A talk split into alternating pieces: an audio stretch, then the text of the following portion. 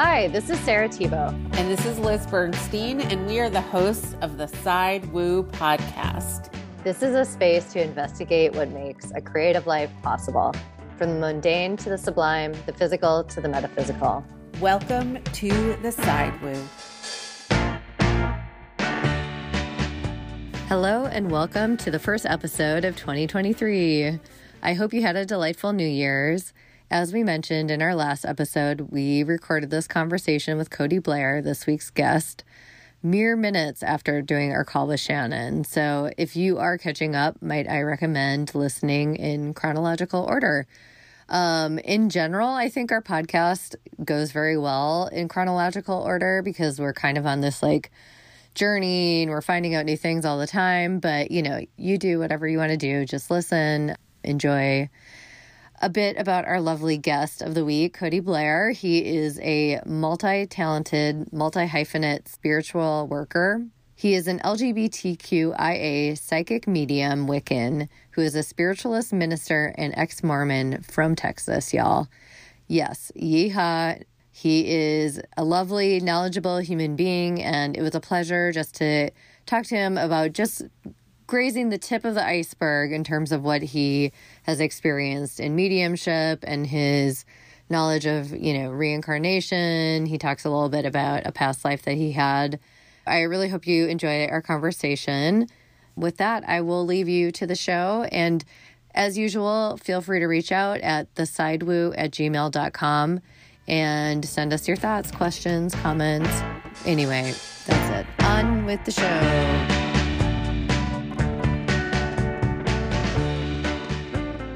We have Cody Blair on our podcast today, who is, maybe you could explain your titles, because I know you're a reverend of the Spiritualist Church. Is that right? Yeah. So I am a ordained minister within the spiritualist movement. I'm a certified medium. I am a certified spiritualist healer. Is that as far as we want to go right now? Yeah, maybe you could explain to the average Joe listener, like, what does that mean? Sure. So I started out in this journey a long time ago. I'm getting a little older now, and it's really kind of interesting to see how much road has been traveled. So I did some education. I studied with a mentor minister, having the privilege of growing up in and around the spiritualist movement. My grandmother was a medium. She was also a spiritualist minister who had a hybrid type of spiritualist church that mixed elements of Catholicism and spiritualism. I don't know how deep we'll get into that, but I trained under her for a number of years in Texas. Okay. And does that make a difference? It really doesn't, because spiritualism, just like any other religion, has multiple denominations. So regardless of whether you're a Christian and you're Protestant, Catholic, Orthodox, whatever, you're still under the umbrella of Christianity. The same thing with like Wicca, whether you're Gardnerian, Alexandrian, fairy, whatever, you're still ultimately Wiccan. The same thing with spiritualism. The largest organization in this country is the National Association of Spiritualist Churches, the NSAC, and they're the largest group, but there's still a lot of denominations within the spiritualist world. Got it. What's your sign? Oh, my sign, I'm an Aries. My sun sign is Aries. Oh, very fiery. And what do you know what your rising and your moon are? Okay, so my moon is Sagittarius. Oh, interesting. You are fiery. Ask anybody, they'll tell you. And my rising is Cancer. Oh, yeah. Oh, that's nice. Yeah. So I can be a little emotional too. Got it. Just all emotions in your face all the time. Pretty much. It's very, very hot. And then it's like, I describe myself as a firecracker. So and then you put yourself out. It will explode very quickly. And then I cool down very quickly as well. So that's cool. Thank you for sharing. Yeah. Maybe you could just talk about where you're at right now in your life spiritually. And, you know, that can be tied in with your witchcraft that you do. But yeah, and just with the idea that probably most of our listeners are in between like witch curious / ghost curious and practicing. So I wouldn't say that we probably have an audience with active mediums who know a lot about it. And can I add one slant to the question? Sarah, I think that was a perfect question for starting. But I was listening to you on a podcast yesterday, and I loved hearing all the explanations about like why your spiritualist church, do you say church? I am moving away from church right now. Honestly, I feel like church is a very loaded term. So I like to deal more with like centers or spiritual communities rather than church. It feels better. Yeah. But sort of how your personhood and where you are at emotionally and intellectually now intersects with your spiritual expression as a spiritualist minister, because I feel like we've had a lot of on the show people in beautiful ways discussing what is spiritualism and what is its history and what conversation does it bring to the table. But I'm also really curious, like, what does it bring to your specific table? Yeah. In the moment, internally. Yeah. And internally. Yeah. I'm on board with that too. You know, so for me, spiritualism, what it brings to my table. And for me, I will say that spiritualism was the entrance drug, if you will, into the metaphysical life. I had the privilege of being raised around it, and that really is a privilege, being raised around that particular religion. It opened the door, though, for so many more vast spiritual experiences, and I'd like to go into that a little bit. So, just a very brief history. I believe that spiritualism shaped who I am today as an individual, because first and foremost, for me, life is continual. There is never a time where life will not be. I recognize myself and others around me as eternal beings. And as eternal beings, we also are interconnected. And so my interaction with other individuals, I see as an interaction with myself. And so to break that down, you know, as a spiritualist, the one thing that we all can agree on, the multiple denominations, is that do unto others as you would have them do unto you. That's the major thing that we can all agree on. Everything else is just fluff. You know, you may have one spiritualist group that believes in reincarnation and another one that does not. As a matter of fact, that's probably the most divisive issue right now within the spiritualist movement is belief in or rejection of reincarnation, to be perfectly honest. Oh, that's so interesting. I wouldn't have guessed that. Why does it have to be consistent? Does it have to be a defining feature? It can be like spiritualism. Some people say yes, some people say no.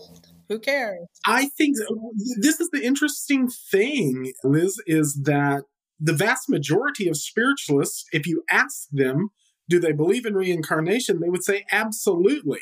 Okay. But we're not going to take the jump to tie our church into this. Mm. Now, we'll tie our church into spirit communication. We'll do all these other woo-woo things. But when it comes to reincarnation, we are not going to saddle that pony yet. Which is interesting. And to your point, Liz, like the reason I would want consensus is similar to believing that there's life after death. If you believe that there is, then someone saying that there isn't is like saying the world is flat or like that vaccines don't work or something, you know? So it's like, I want consensus, because once you believe it's true, you won't accept someone who is basically telling lies, you know? Not that I don't give birth to people who need more space to figure out what they want to believe is true or how they want to engage with it. But I mean, are there parts of the spiritualist churches that they actually say it's not true? Yes. Like, well, they do. Yeah. And so, I mean, that would be for me where the contention is like, if you just say that it's not, and I believe that it is. I have to say, my mind is a little blown, because in my head, I would have thought that like the contention itself was an inherent part of spiritualism, because in my mind, it's so cool to have like, you believe this, you believe this. I don't know. I mean, I believe nothing and everything. And, you know, my lack of defining it has always been a curiosity without intellectual buy-in has always been a part of it. But I would have thought that something that was so trying not to be hierarchical, that was so democratic, would be like democratic also about the doctrine that had to be incorporated into belief in order to fully participate, I guess. I think that would be, that's a natural outgrowth of thought, I think. However, it's a misunderstanding to believe that spiritualism is non-hierarchical. I will not name any organizations because I don't want to get sued, but I would say that the major hang-up is with reincarnation, that particular idea. The reason why the churches are hesitant to embrace it as a truth that they're going to promulgate to the world is because twofold. There are some old school spiritualists that do not see a need for reincarnation. They believe that because we are not physical, we are spiritual, and we continue on after the change called death. That's actually one of the principles, that after the change called death, we continue to move on. We do not need a physical body to grow, to learn, to advance. So they would say, you know, we're having a physical experience right now, but this is just a very small part of our sum total, our sum whole. And then there will be some that will shy away from it because there are old beefs between the American style of spiritualism and the French style. And there's been a separation, but you can clearly see everything outside of America continue to grow because I believe that they were a little bit more open to some of these questions. And America's growth flatlined. And so now there are a handful of spiritualist churches throughout this nation, and I would venture to say if there were 10,000 actual spiritualists in this country, I would be surprised. Interesting. And you think because it just became too rigid that people are dropping away from... I think that the idea of hierarchy is becoming more and more repugnant to people, and that the democratic process is a spiritual process. You talked about developing consensus. That's how I believe, because, and now I'm leaning into more of the witchcraft side of things, how covens make decisions. It's by consensus. You know, no, there are no big I's and little U's. Everybody has to be on board. And that can be like herding cats, but I think the move away from hierarchy and the move away from these old, outdated, antiquated church structures that are built in Judeo-Christian rigidness are falling out of favor. And so any organization that does not move away from that, I believe, is doomed to failure. Probably served a purpose at some point when they were trying to establish credibility, and the only model that they had was the Judeo-Christian churches or synagogues, and to be taken seriously in establishing an alternate religion, maybe we do have to create structure around it that mimics the mainstream culture. You would be absolutely correct. And the fact of the matter is the Fox family, the Fox sisters, they were devout Methodists. So when you walk into a spiritualist church, especially in this country, it's going to feel very Protestant, low church, very Protestant. You know, up until about 20 years ago, we were required to have a Bible on the podium. I mean, we didn't use it, but it was there. Well, I mean, I'm Jewish, but in Judaism, you don't need an intermediary between you and God. It's just like you've got the direct line, like you're and anywhere all the time, like in the bath, whatever you're doing, you can just hook it up. This concept of consensus, I'm still surprised that it wouldn't be okay just to hold competing concepts of what is. You can hold the competing concept. You just cannot teach it from the platform. Why not?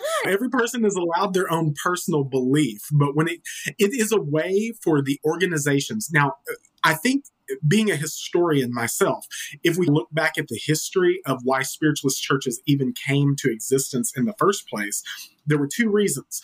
The first reason was to promulgate this understanding that life was forever, right? The second, and probably the most important reason, was to combat fraudulent mediums.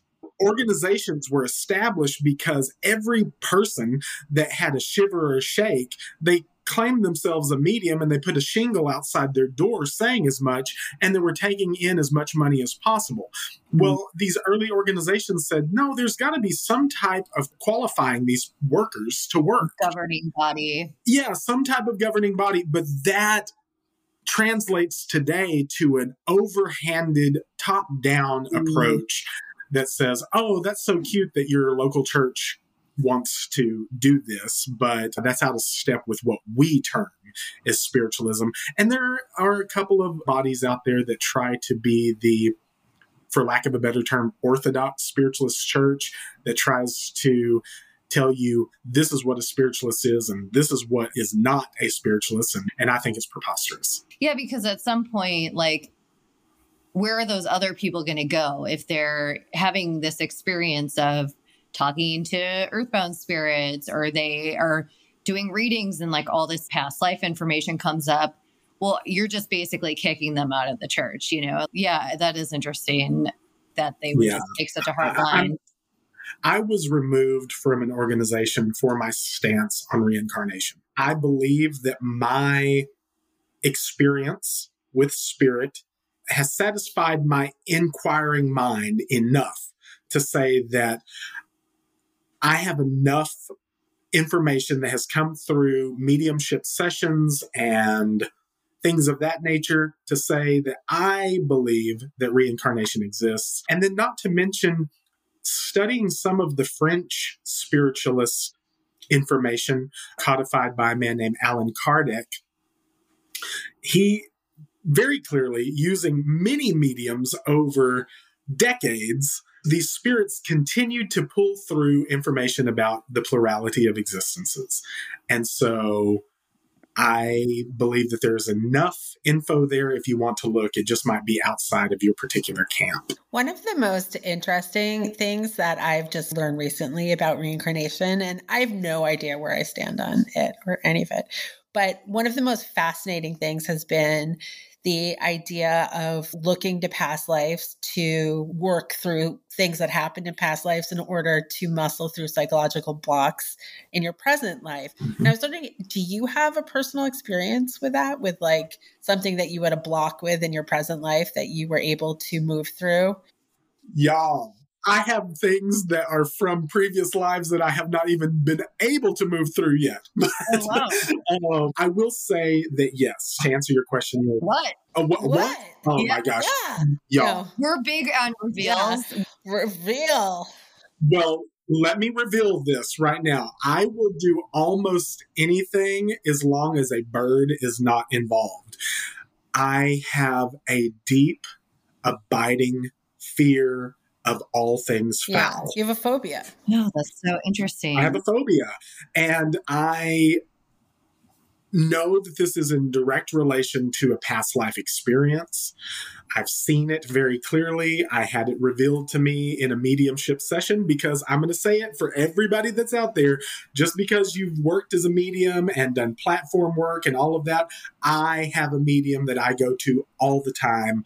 I don't do readings for myself. Yeah. You know, I love it. I want them to look in for me, because me looking in on myself can be clouded by my own prejudices. Totally. And it just feels like nice. It's someone giving you a massage instead of you rubbing your own shoulder. Exactly. So I do have a deep abiding fear there that's still there. And that is a direct result of a past life experience. Nothing happened in this life. What happened though? What was the past life thing that happened? I saw myself, and this was a reoccurring dream that I had for a number of years. Early in my ministry as a medium, I would have this reoccurring dream that would happen, 2, 3, 4 nights a week, where I was tied up to this pillar that, for lack of a better word, kind of like sandstone, or it was a crumbly type of stone, but also very solid. And I was tied up with other people, and I had like tattered rags on, and these big, large birds of prey would come and harass us. But I can remember just being so very thirsty and my lips cracking and all of that. As I would look down at my hands, I would see that my hands were very brown and they looked very feminine. So very, very slender fingers. I also had some type of blue or turquoise bracelet on. And I could not fathom why I was out here on this like pillar type thing. But I don't know if you've ever seen the old ships with the crow's nest in the top. So it felt very much like that. And I would have this dream, and then all of a sudden there would be this big bird bouncing towards me, and I would be trying to kick it away, but I was so weak that it was hard for me to shoo it away. And this was a recurring nightmare. It was just awful. And then some of the dreams, the bird would be on me and tearing at my clothes and things of that nature. I had never seen anything like this in my life. I didn't know where it came from. And then in a history class, I was told about a Middle Eastern practice of stylists, these basically platforms in the desert. Yeah, like Mesopotamia. Yeah, so they would be there, and some people would be condemned to die on these of starvation. And then naturally the birds of the air are going to come and do what birds do. So when you saw this in class, were you just like, did the light bulb go off? Or not really, until, you know, we began to talk about capital punishment in the ancient world. And there were several interesting ways it was done. And in this, I wouldn't even say Middle Eastern, maybe like Mesopotamian or like Mediterranean style in the East, that people would use these things that were called stylist as either a place where you were condemned and you lived out your sentence for as long as possible. And then there were other like aesthetics in the early Christian church that would also use these as a way of escaping from the world and becoming very hungry. But have you tried exposure therapy for the phobia? I have not, and honestly, just the thought of it terrifies me. Just, you know what I mean? Like, in my mind, I know that a bird cannot do anything to me, especially the ones that I come in contact with on a regular basis, like pigeons or whatever. But no, I have not. I have not had any therapy like that. Most of my therapy I've gone through has been handling emotional or interpersonal type things. But yeah, maybe one of these days. Well, I wonder if you got like pecked to death or something, because like to have that level of fear, you know? Yeah. And the only thing that I could think of is that I was waiting to die because I could feel my lips. Like when your lips are so dry and cracked and thirsty, I could feel that in the dream. So it may have been that while my body was in the process of dying, these birds that do what they do, vultures or whatever, were coming to clean up the mess. And I just wasn't ready yet. And so it traumatized my spirit. Just if you were to do exposure therapy, and just because phobias, I've had a number of real phobias and OCD, which are very linked to phobias. If you were to get treatment for it and do exposure therapy and it worked, would that in any way conflict with your feeling like you had to unburden yourself from that source point of the original trauma? Or would it just feel like you've now moved through it in the present day? I think it would have probably just been like, hey, I've finally moved through this, because ultimately I believe that all of our traumas, whether physical or on a spiritual level, as we're departing this life or coming into another one, you know, we're perfectly aware as we're coming in and as we're going out, you know, it's where in the life where we forget.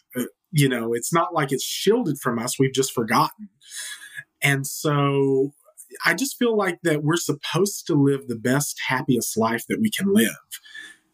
I believe that that's our birthright. I believe that we're not supposed to struggle necessarily, except for maybe advancement, you know, somehow advancing ourselves, evolving to the best individual that we can be. And that is going to involve some type of friction and some type of pressure, you know. But ultimately, I believe that spirit or the divine or whatever you want to call it intends for us to be happy, healthy, and whole.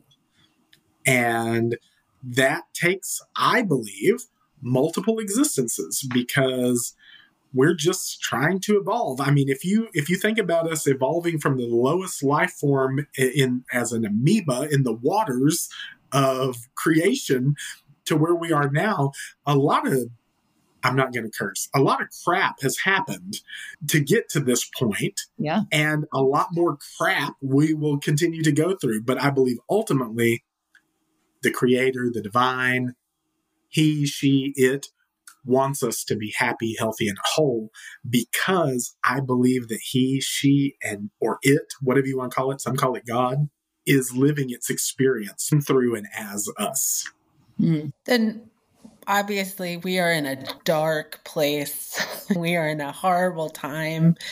And I'm just curious, why would that concept start with the amoeba becoming us, sort of this continuum that's so based on the eons before the amoeba and the more of the eternity of existence, rather than the concept of like starting from a then and developing to a now be something so linear? I have to just say that I truly believe we're not evolving towards something. We are a branch out situation, and there is no end goal that improves us. Hopefully, we just evolve in ways that make us less catastrophic to self, others, and planet. But I think that is evolving. That is like evolving to a higher consciousness. And we are better off in a lot of ways. The fact that you and I are not indentured wife slaves, like, just shows that the culture that we're in now treats women better, at least in our country. Slightly better. So I think there is evolution. I think a lot of shit is going wrong, but like, that's my belief, is that we're evolving towards higher consciousness and that things aren't necessarily linear, but that they are in a general trend moving towards that. I completely agree with that. I bristle at this idea of a linear evolutionary concept. I don't believe that we started necessarily at one space and we will finally finish at something else. I see it more as a spiral. There is a beginning point. However, because of my belief in spirituality, in spiritualism specifically, I don't believe that there ever will be an ending point. I believe it will be this one beautiful, cacophonous cycle that continues to go around and around. That's basically also where I bring in these ideas of paganism and witchcraft, that there is a continuous cycle: life, death, and rebirth, life, death, and rebirth, life, death, and rebirth. And each time something more beautiful comes about.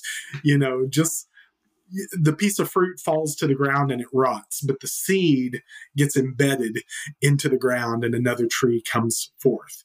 You and I, we go through this life. We do it the best that we can. One of these days, we're going to lay low. We're going to be felled and buried in the ground or scattered to the four winds. But our contribution will continue in our next existence. And part of our contribution that we did in this life will be a stepping stone into the next. So whether we're the seed that's planted in the ground, something beautiful will grow from that. Whether we're scattered to the four winds, something beautiful will come of that. I don't know how you feel about this, but I think in a lifetime, you can potentially fail and really fuck it up, but you have the next lifetime to make amends. And that's why karma exists. Well, if you think about it, it's also grace. How much more grace can you get? While I grew up around spiritualism, my religion that I was brought up in was the Mormon Church. And they were always talking about grace, grace, grace, grace. And this is probably not the best example of a church that preaches grace but doesn't really show it, because as far as their theology is concerned, there's not really a hell, so that's not a big deal. But there's so many churches out there that say grace, unmerited favor, yet you mess up one time in 85, 90 years, you're consigned to hellfire forever. That just boggles the mind. That's not grace at all. What grace says is, even though you probably don't deserve it based on what you've done, there's a doorway to reformation that never closes. So my favorite principle that is basically in every spiritualist movement worded in various ways is that the doorway to reformation is never closed against any soul here or hereafter. Yeah. And that's kind of the principle of A Course in Miracles too. Every moment is like the moment where you can have a miracle and love can be let in. Like you can shut the door for 30 years and then the next day decide to let it in. And like all Absolutely. Is forgiven the second that you decide you want it to be. And I don't know, when you're in a really dark place, it can be pretty abstract, but also I think it's useful if you know how to engage with that. Did you have to leave the Mormon church? So yes, essentially I served a mission.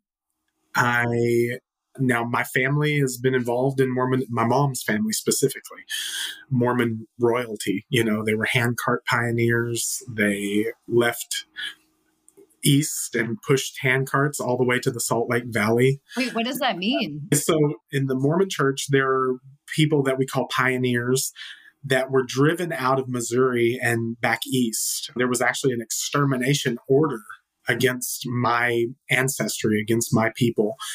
And there was all-out war on the Mormons. Wow. If you look at history, there could be some good reasons. But my ancestors were driven out of those communities in the East. And they left in such haste that there were no horses or anything like that. Most of them were very poor anyway. And so they pushed hand carts, like pushed, all the way from Missouri, Illinois, that area, all the way to Salt Lake City. So that's the history that I come from. I served a mission. I came out before that, but I will still keep it on the hush-hush, serve your mission. You may change your mind. This is just a phase, blah, blah, blah. And you'll still get married in the temple and you'll have an eternal family and all of this kind of crap. And when I came back from the mission, I was like, nope, I'm still gay and I'm moving to Austin.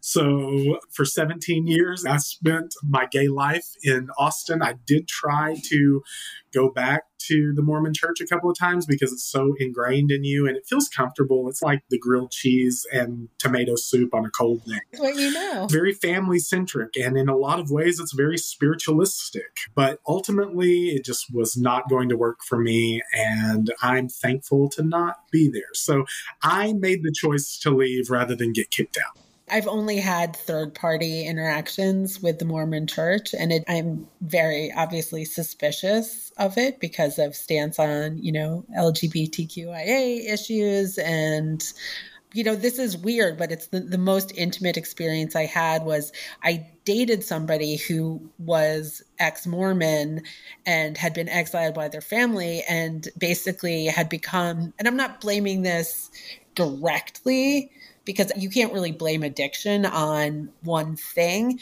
but a really serious porn addict because of like how regressive and repressive the discussion of sexuality and how much it had to be suppressed in order to function. And that it really just like fucked him up to like high heaven and back.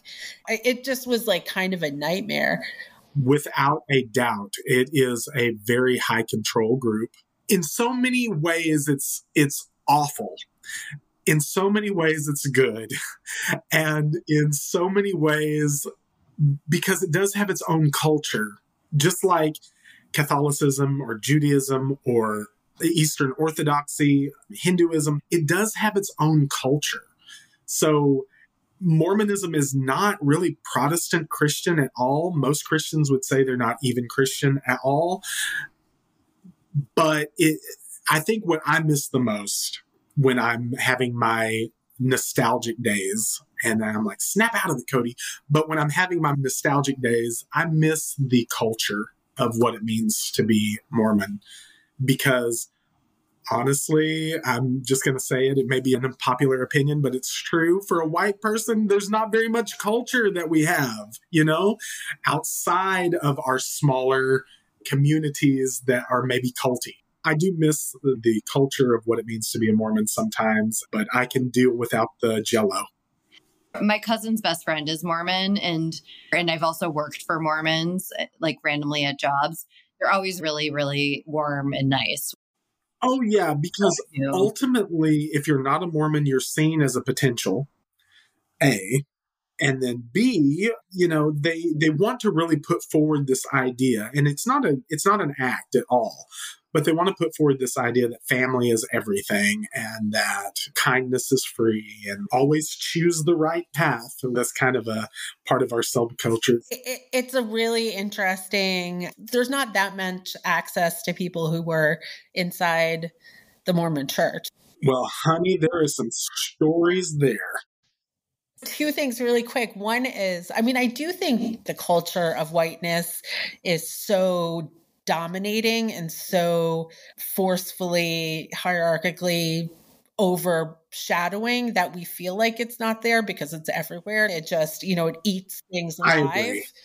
But it's been so conflated with capitalism. I don't think you can blame someone who isn't satisfied by what is known as white culture, because it is materialistic, it's inherent in white bread or things that are mass produced. Like, it doesn't have the old world connection to whatever we came from. It's not connected to that as maybe. Well, it has the cultural legacy of colonialism. Yeah. It has the flavor of colonialism. There we go. And that is sort of the aspects of domination. But yeah, I actually got flack for that. I was the one of two Americans in a feminist reading group in London.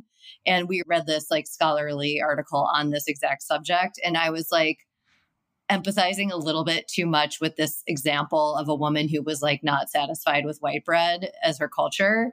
And I was like, yeah, well, that is sad that that's what we now have. But I was not welcomed to share that. And I understand why that might happen. No, and honestly, I'll backpedal just a little bit. I agree with all of those statements, and I do believe that because white culture is so overarching and is tied in with capitalism, I agree with that 100%. Also tied in with this idea of the Protestant work ethic. I think what I meant to say or to highlight is, by and large, white culture is not so family oriented. It's individualistic. It is, I'm going to do this for me and to heck with everybody else, even if that means, you know, to heck with the rest of my family, even, because it's all about me. And I think that's an American white thing. I agree with that. And under the Mormon umbrella, you have a much more direct approach through family and through family lines. There are some families that will throw away their kids for being gay, but they're never, ever going to put grandma in a nursing home. Mm. You know, it's a weird line that they walk. I will say in my family, even though I am who I am, I think my family has more problems with me practicing witchcraft than they do me being gay. Well, that's good, I guess. With air quotes. Maybe we could use that as a segue into talking a little bit about your witchiness or your wickedness. Sure. Maybe you can describe the type of practice that you engage in and how you got there. It has been a process, Sarah. I first decided, well, around 1997, I approached my grandmother and said, hey, I love all this spiritualist stuff. I'd already attended several seances. You know, she taught me how to meditate and receive messages, and we practiced all the time. So it was a wonderful, I would hang out with her with the promise, you're not going to do any of that weird stuff. Oh, and then that's exactly what we did. And so learning the religion and learning to meditate and learning to be comfortable with who I am as a person and to receive messages, I finally realized that even coming out of the church that I was coming out of, I wouldn't feel necessarily 100% at home in that tradition. It would satisfy a lot of the boxes. It would check a lot of the boxes, but it wasn't going to check all of them. And so I told my grandmother, I said, listen, I'm really interested in Wicca. And she said, the best thing anybody can say, well, let's get some books. And there was only one occult shop about 25 miles outside of my hometown in a little community that was surrounded by a large military base in Texas, Fort Hood. And we went there and I hit it off immediately with the shop owner. She was a awesome eco-feminist witch. And she gave me my first book of witchcraft, The Witch's Bible by Janet Farrar, the Farrars. And it was fantastic. They were Alexandrian Wiccans, which is a denomination within Wicca that focuses on an orthodox approach to the Wiccan religion. And I studied and got more books, and I ran across a book by Raymond Buckland called Buckland's Complete Guide to Witchcraft.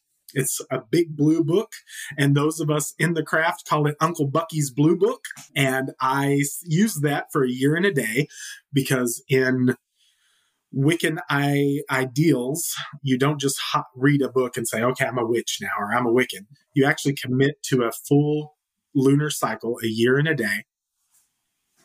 And I self-dedicated myself to the craft on Samhain 1998. So it would be the equivalent to Halloween around the 31st of October. But I self-dedicated myself to the craft. Then I remember finishing my dedicatory ritual and opening my eyes and say, yeah, this is home. This shit is home. And I felt so good. And I felt a connection with the divine, even though at that time, the divine was still very nebulous in my head. I was still approaching the divine from a very spiritualistic standpoint, which is this pervading energy that spiritualists call infinite intelligence, that it is there. And so that's how I was still approaching the divine, but maybe a story for another time or whatever. I did eventually reach actual connection with the gods, as it were. They were real individuals. We would love that story. Describe that moment. Like, what does that look like to you? Well, so after this point, I still went through high school. I finished high school. I was the Wiccan Mormon. My close friends knew I was a witch because I would hide my pentacle like way down underneath all of my clothes, right? And I remember being so afraid that like it would be caught in pictures or my mom would see it or whatever. And so I just kept it very hidden way underneath everything. And at school, I would bring it out around my friends. I'd be like, yeah, I'm a witch, what, you know? Were you out at that time? It was. I mean, I had a very small group of friends, and they all knew that I was queer as a $3 bill. And, you know, they all knew that I did magic and lit candles and prayed to the elements and all kinds of stuff like that. And they also knew that my grandmother was really woo-woo and weird. And was she part of the Mormon side of your family? No. So doesn't sound like it. This is my dad's mom, who was actually nominally a Roman Catholic. My grandmother's side specifically is from England, and her husband, his side is from Scotland, but her husband, my grandfather, migrated to the U.S. during World War II so that he could join the U.S. Army, lied about his age, and joined the army to fight Nazis. And so they met here, but he came from England. He came from a place called Blythe, which is on the northeast coast of England. It's in Northumbria. She didn't hold that against him as a Scottish woman? No. She was a British woman. So my grandmother, even though her family history is from England, Cornwall, her surname was Morris. But her family had been in the United States for over a century and a half. My grandfather is Scottish. Blair, B-L-A-I-R, is a Scottish name, but his branch of the Blairs had lived in northern England for something like 400 years. Oh, okay. My grandmother's people had been in Texas since the Republic days. So anyway, lots of history there. But she was nominally a Roman Catholic. My grandfather grew up within the Spiritualist and Anglican traditions in England. And he ended up converting to the Catholic Church to marry her, of course. And then several years later, she kind of stopped going to church except on the important days. And she opened up her own chapel inside her home and had students. But it was a mixture of Catholicism and spiritualism. It was a very lovely, you know, there would be mediums and there would be prayers and they would say the rosary. So it was a hybrid Catholic spiritualism. Your path is really tied to your ancestors' path, trying to redefine and then represent in a leadership role what spirituality is and creating a place for people who want to inquire about it in a way. Your story seems like their story and their story seems like yours. It's so bizarre because you're right. And I feel like that the more connected I became to my ancestral past, I realized that I am the sum total of all of these people that stand behind me. Mm. And, you know, even talking about stuff like this, I feel them come through so very strongly. But to speed it up and answer your question, I was out doing some mediumship work while I lived in Austin. There was a time period there. That's the only type of work I did. And I had a client who called me up. I was all word of mouth. There was absolutely no advertisements. My clients were all word of mouth. And so there was this woman who I did not know, but I had been referred to her. Yeah. She calls me over. I pull up at her house. I'm getting out of my car and I'm beginning to walk up her steps, which is an incline that's pretty high for Austin. It's a hilly city in some aspects. So I'm walking up this hill and all of a sudden, I feel like my head is in a vice grip. Mm. I feel like so much pressure. My head is just absolutely going to crack. Yeah. And I finally get to her door and I'd made up my mind. I am going to tell her, I just can't do this today. I'm so sorry. I'll refund your money. I've got to go.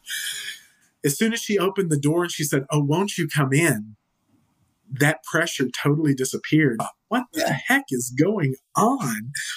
So she invited me into her parlor. I sit down in her room and we start going through the process of mediumship reading and we get involved in it. And I see this beautiful lady, gorgeous. She's blonde. She's shining like so much bright light, like LED, like it's bright.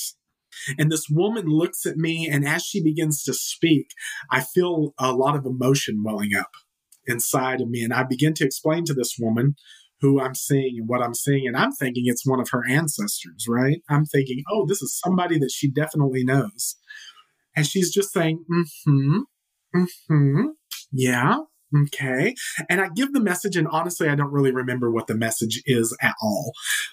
But I opened my eyes and the lady said, "Listen, you did not bring forward any of my loved ones, but you did bring forward my goddess." Oh, and I thought, what the hell are you talking about? Well, it turns out the woman that I'm reading for is a witch and she worships the goddess Hecate. And this beautiful aspect, because Hecate is a triple goddess, this beautiful aspect is one of her aspects, this beautiful, shining, maiden-type aspect. Yeah.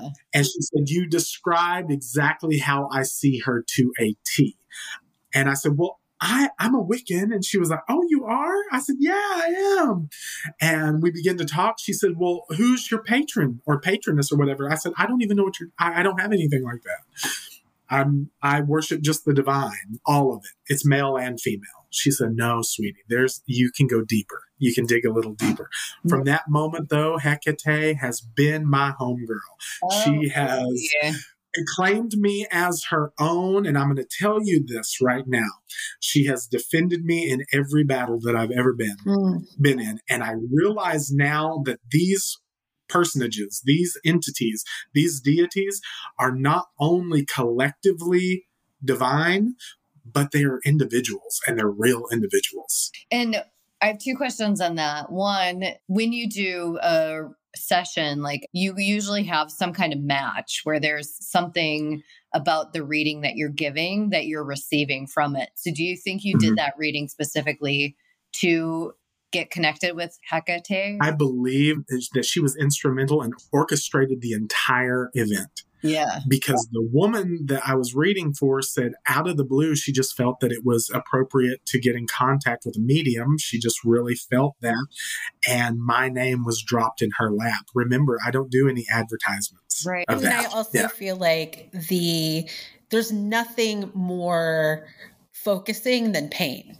When you feel physical pain, there's only one place for you to be, and that's in that physical pain. It's horrible. It absorbs and brings you right there. There's nothing. And to have that moment of transition from physical pain, it reminds me of when I was giving birth to my son and you have the contractions and there's not even language to describe the pain. I don't even know what that was. It's not on a human scale, but like when it stops, you're transcended into this other receptive state, which is called, I'm not in pain.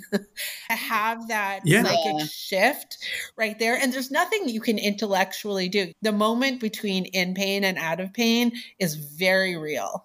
And it puts you in a place.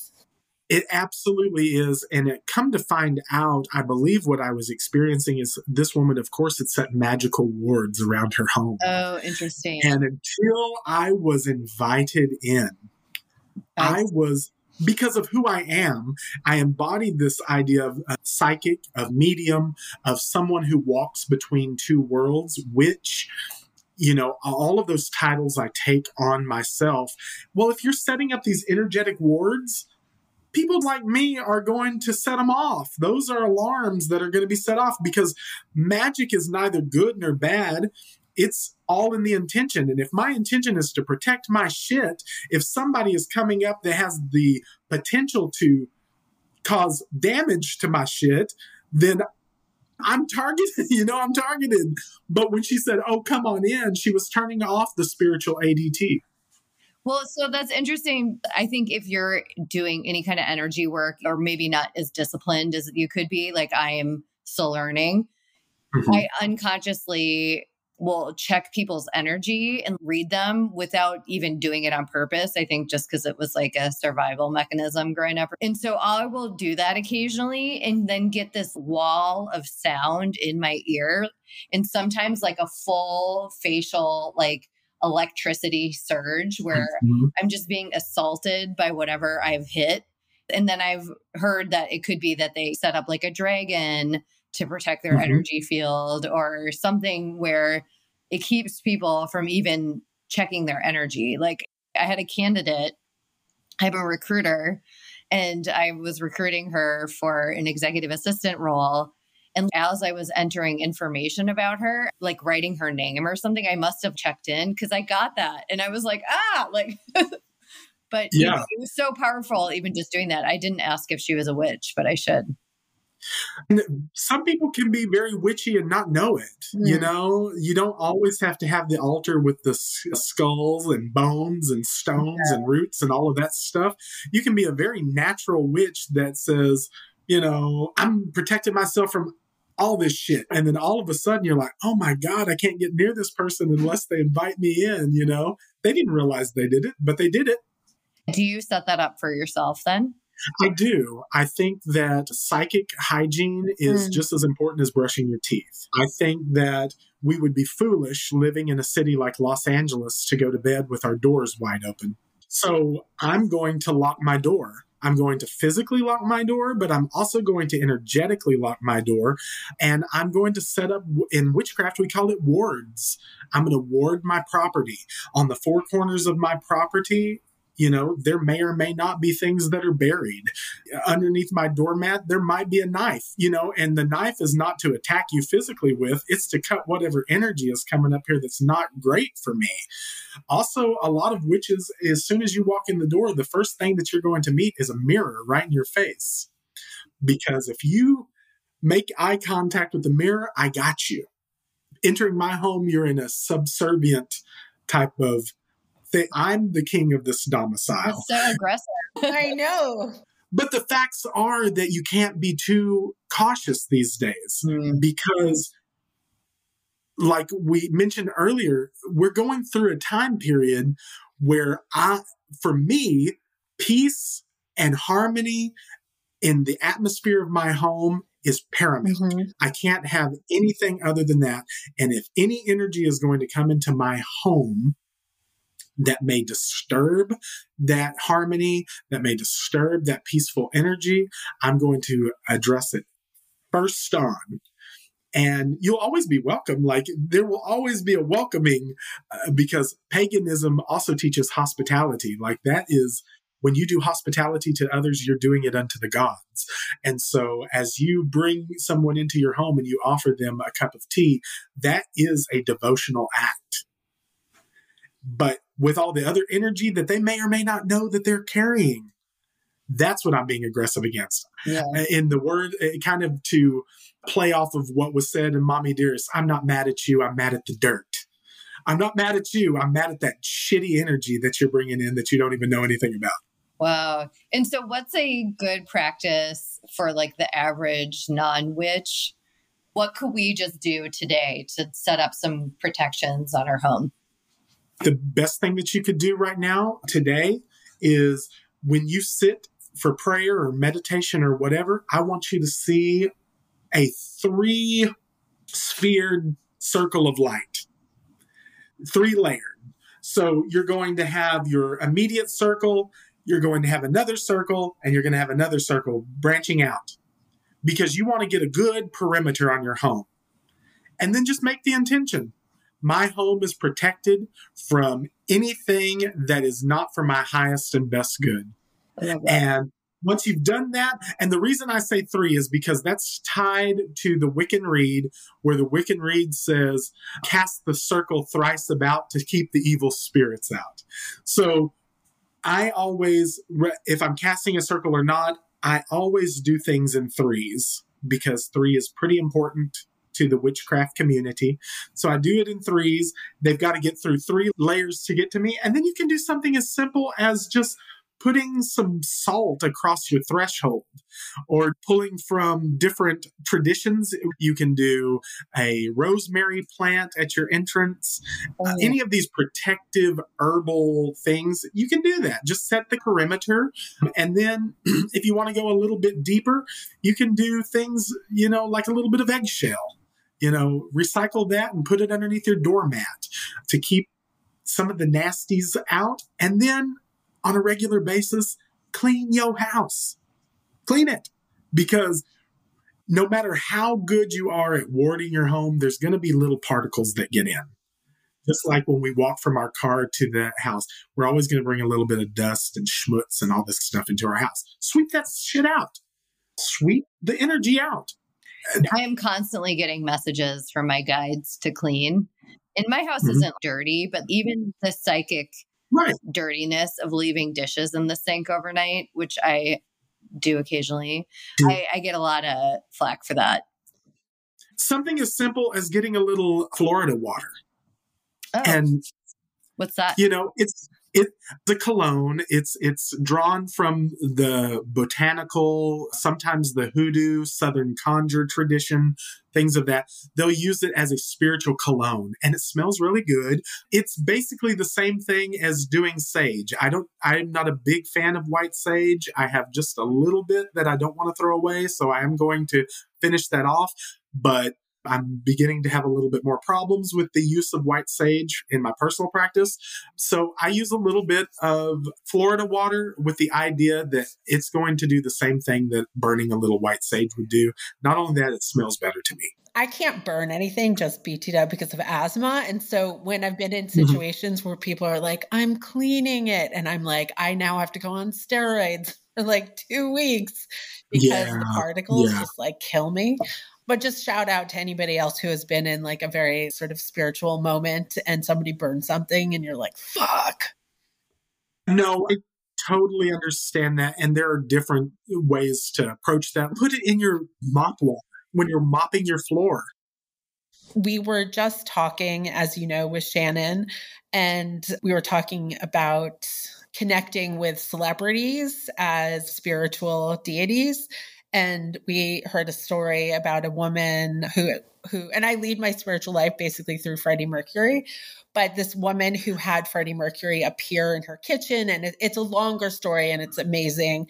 But I was very struck by, there is like the figure materializing, the, you know, the goddess who appeared in front of you, and then the goddess of Freddie appearing in front of this woman.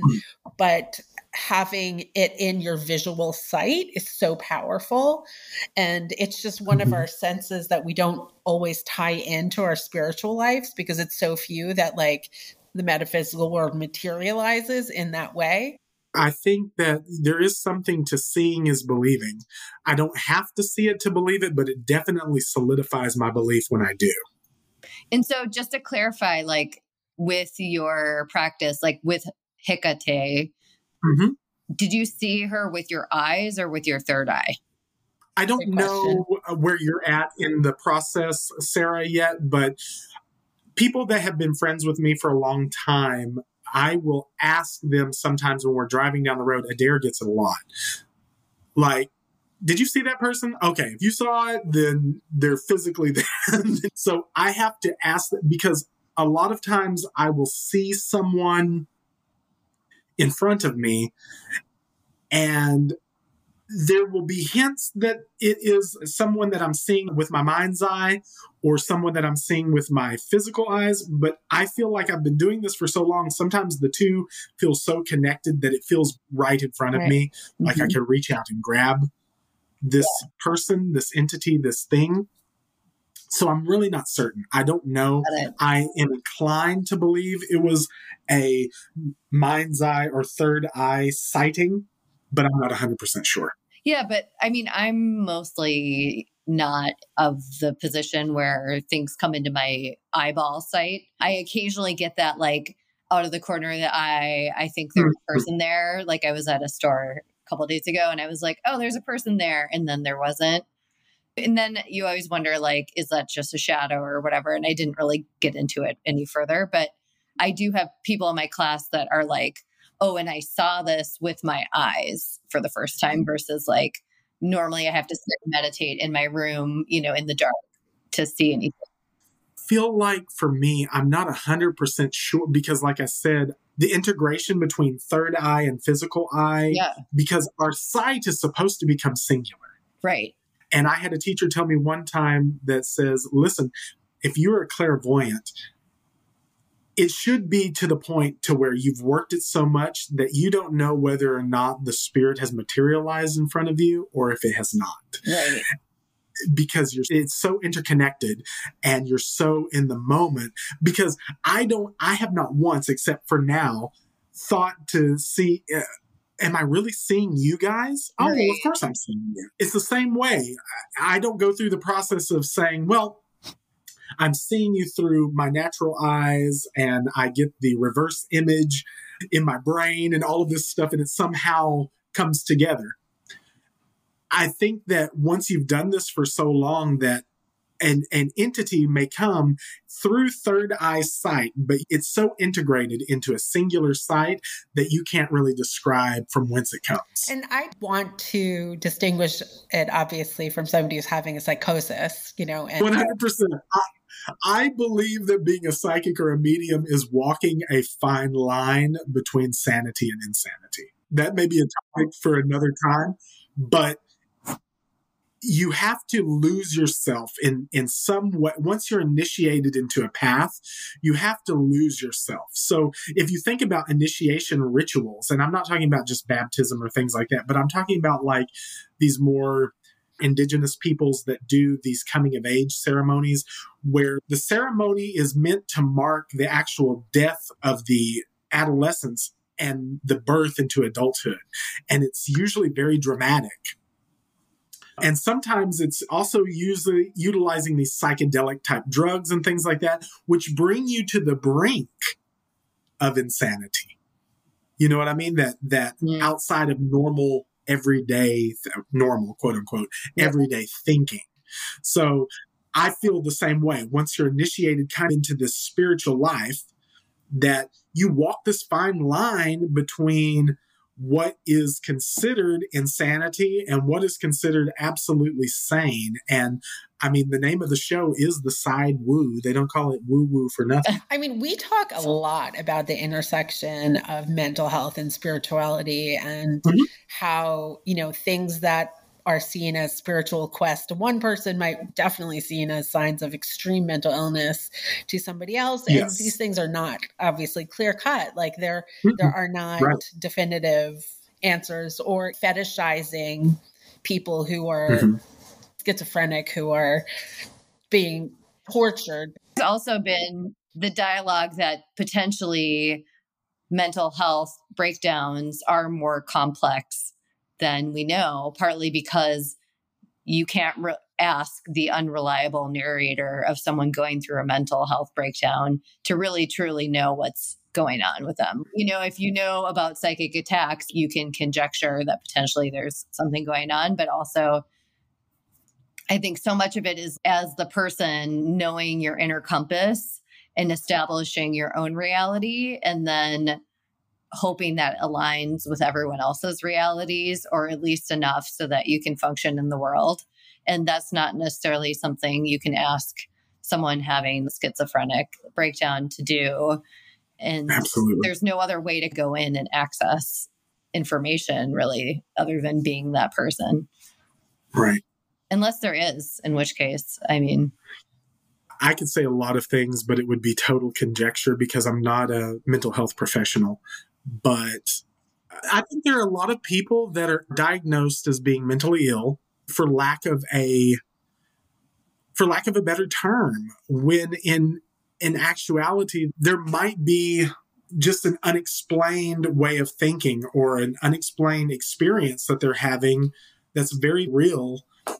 You know, but if I were to go to a mental health professional and be like, listen, I talk to dead people, they'd be like, we need to get you on meds stat. Yeah, I mean, it's something where I've been trying to figure out, like, how do I go to therapy now? Who do I go to that is a safe space? And how much do I talk about with them because of what you just said? I believe that being in 2022 and being in a place like Los Angeles, there are probably lots of people out there that are more open than they were, say, 25 years ago. Right.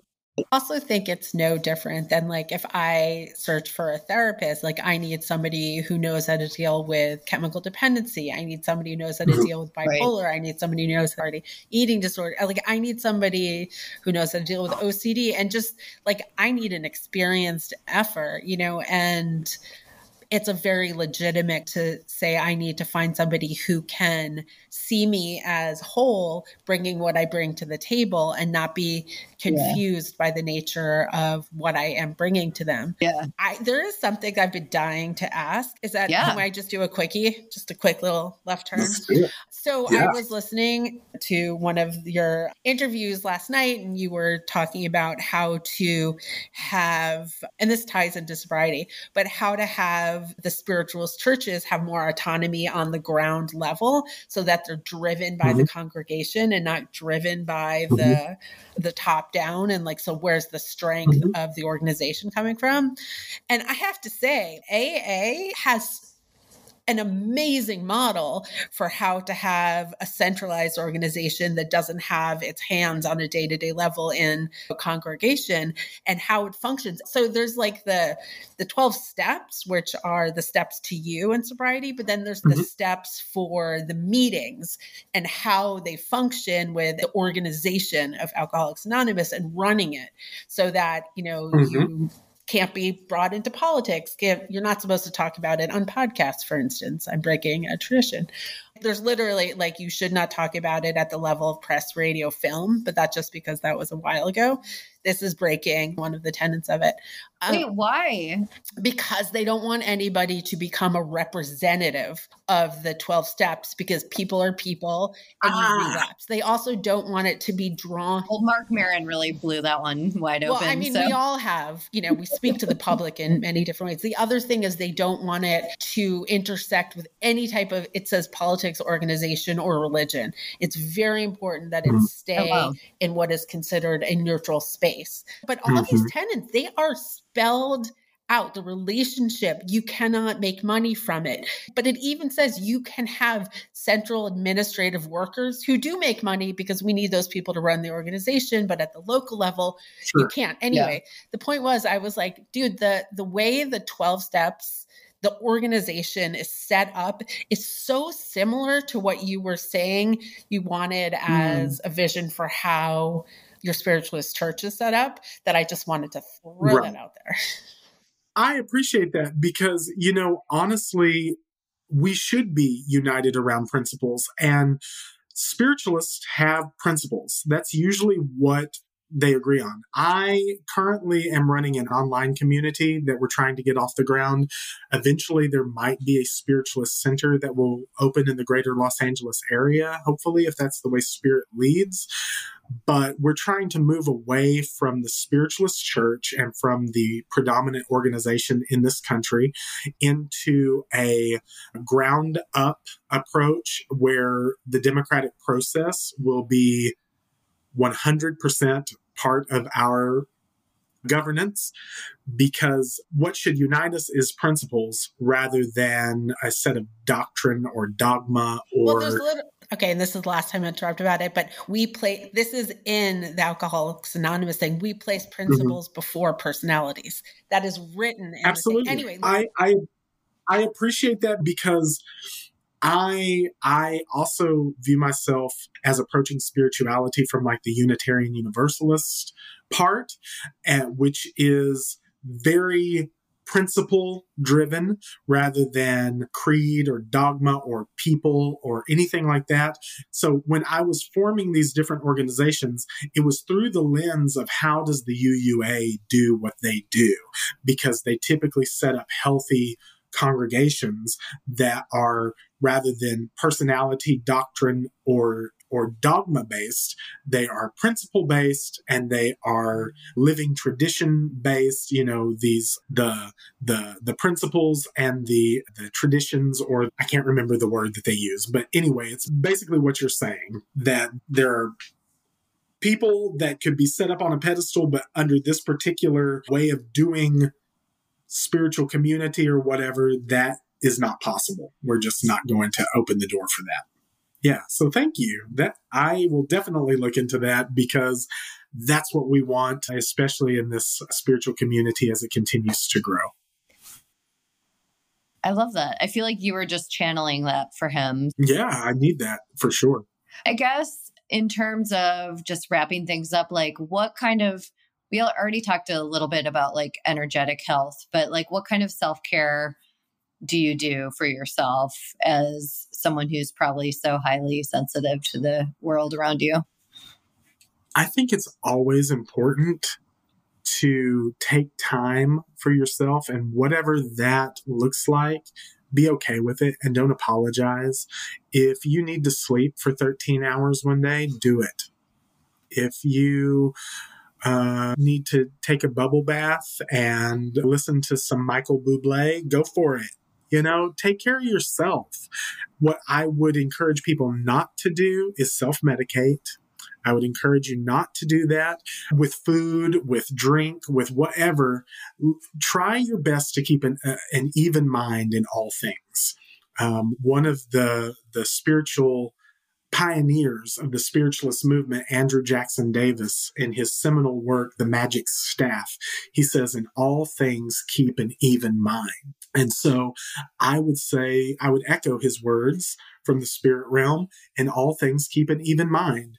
Don't go too far out this direction or too far out that direction. But I think the best way to take care of yourself as a sensitive person, or as a person who is a burgeoning spiritual person, or a burgeoning sensitive person, just take care of yourself. Do whatever feels good for you in the moment, and don't let yourself feel guilty. I feel like that society is always driving us to continually be doing something, and it's okay to not do shit. Mm-hmm. Word. It's okay. It's okay to let things go for a day or so and then pick it back up. But keep your space clean because you'll feel better. Keep your place uncluttered because you'll feel better and the energy will flow better. But if you need some sleep, if you need some rest, if you need to kick up your feet and just watch TV all day, do it. Take care of yourself. It's all right. And I've had to stop apologizing for taking care of myself. So are people allowed to get in touch with you? Because I heard you do a reading of somebody and I was like kind of blown away by it. And I'm like, of course, I want to get a reading from you at some point. Can people like pay you to do readings? Is that part of what you do? Okay. Yes. Yeah. So I do. I'm trying to establish myself in Los Angeles because I don't have any clientele here, really. I'm in Oakland, but Sarah and I span all of California. That's okay. I can span everywhere. But I'm trying to establish myself here. I do have some folks that from Texas that still reach out. But yes, the answer to that question is absolutely. My email can be put out there. That's the easiest way to get in contact with me because I work and I'm also a student as well. So I'm busy and just trying to do life here. But anytime anybody needs readings, I always set up a few days a week for that. Usually in the evenings, and Sunday is usually fully open. But yeah, people can get in contact with me. And the best way to do that is through email. Just put in the subject line, hey, I need a reading. What's your email? Do you want to just read it here? Yeah, I'll read it out. But if y'all want to put it in the show notes as well, you can. It will be in the show notes. It's Cody, C-O-D-Y, B as in Bob, or my last name, Blair. So Cody, C-O-D-Y, B-L-R. at iCloud.com. Nice. Okay, cool. Well, thank you so much. This was so interesting. Thank you. I hope it didn't go all over the place. No, this was amazing. That's the point of it. We're meanders. We like to kind of topic jump and to let it be naturally flowy. So this was awesome. I think it's awesome. Thank you so much for the invitation. Thank you. It was such an honor and I had a great time. I'm going to be reaching out. That's all for this week's episode. Thanks for side-wooing with us. We release episodes every other week on Thursday. You can listen on Apple Podcasts, Spotify, or wherever you listen to podcasts. Please subscribe, rate, and review our podcast for good karma points. Until we meet again in the woo.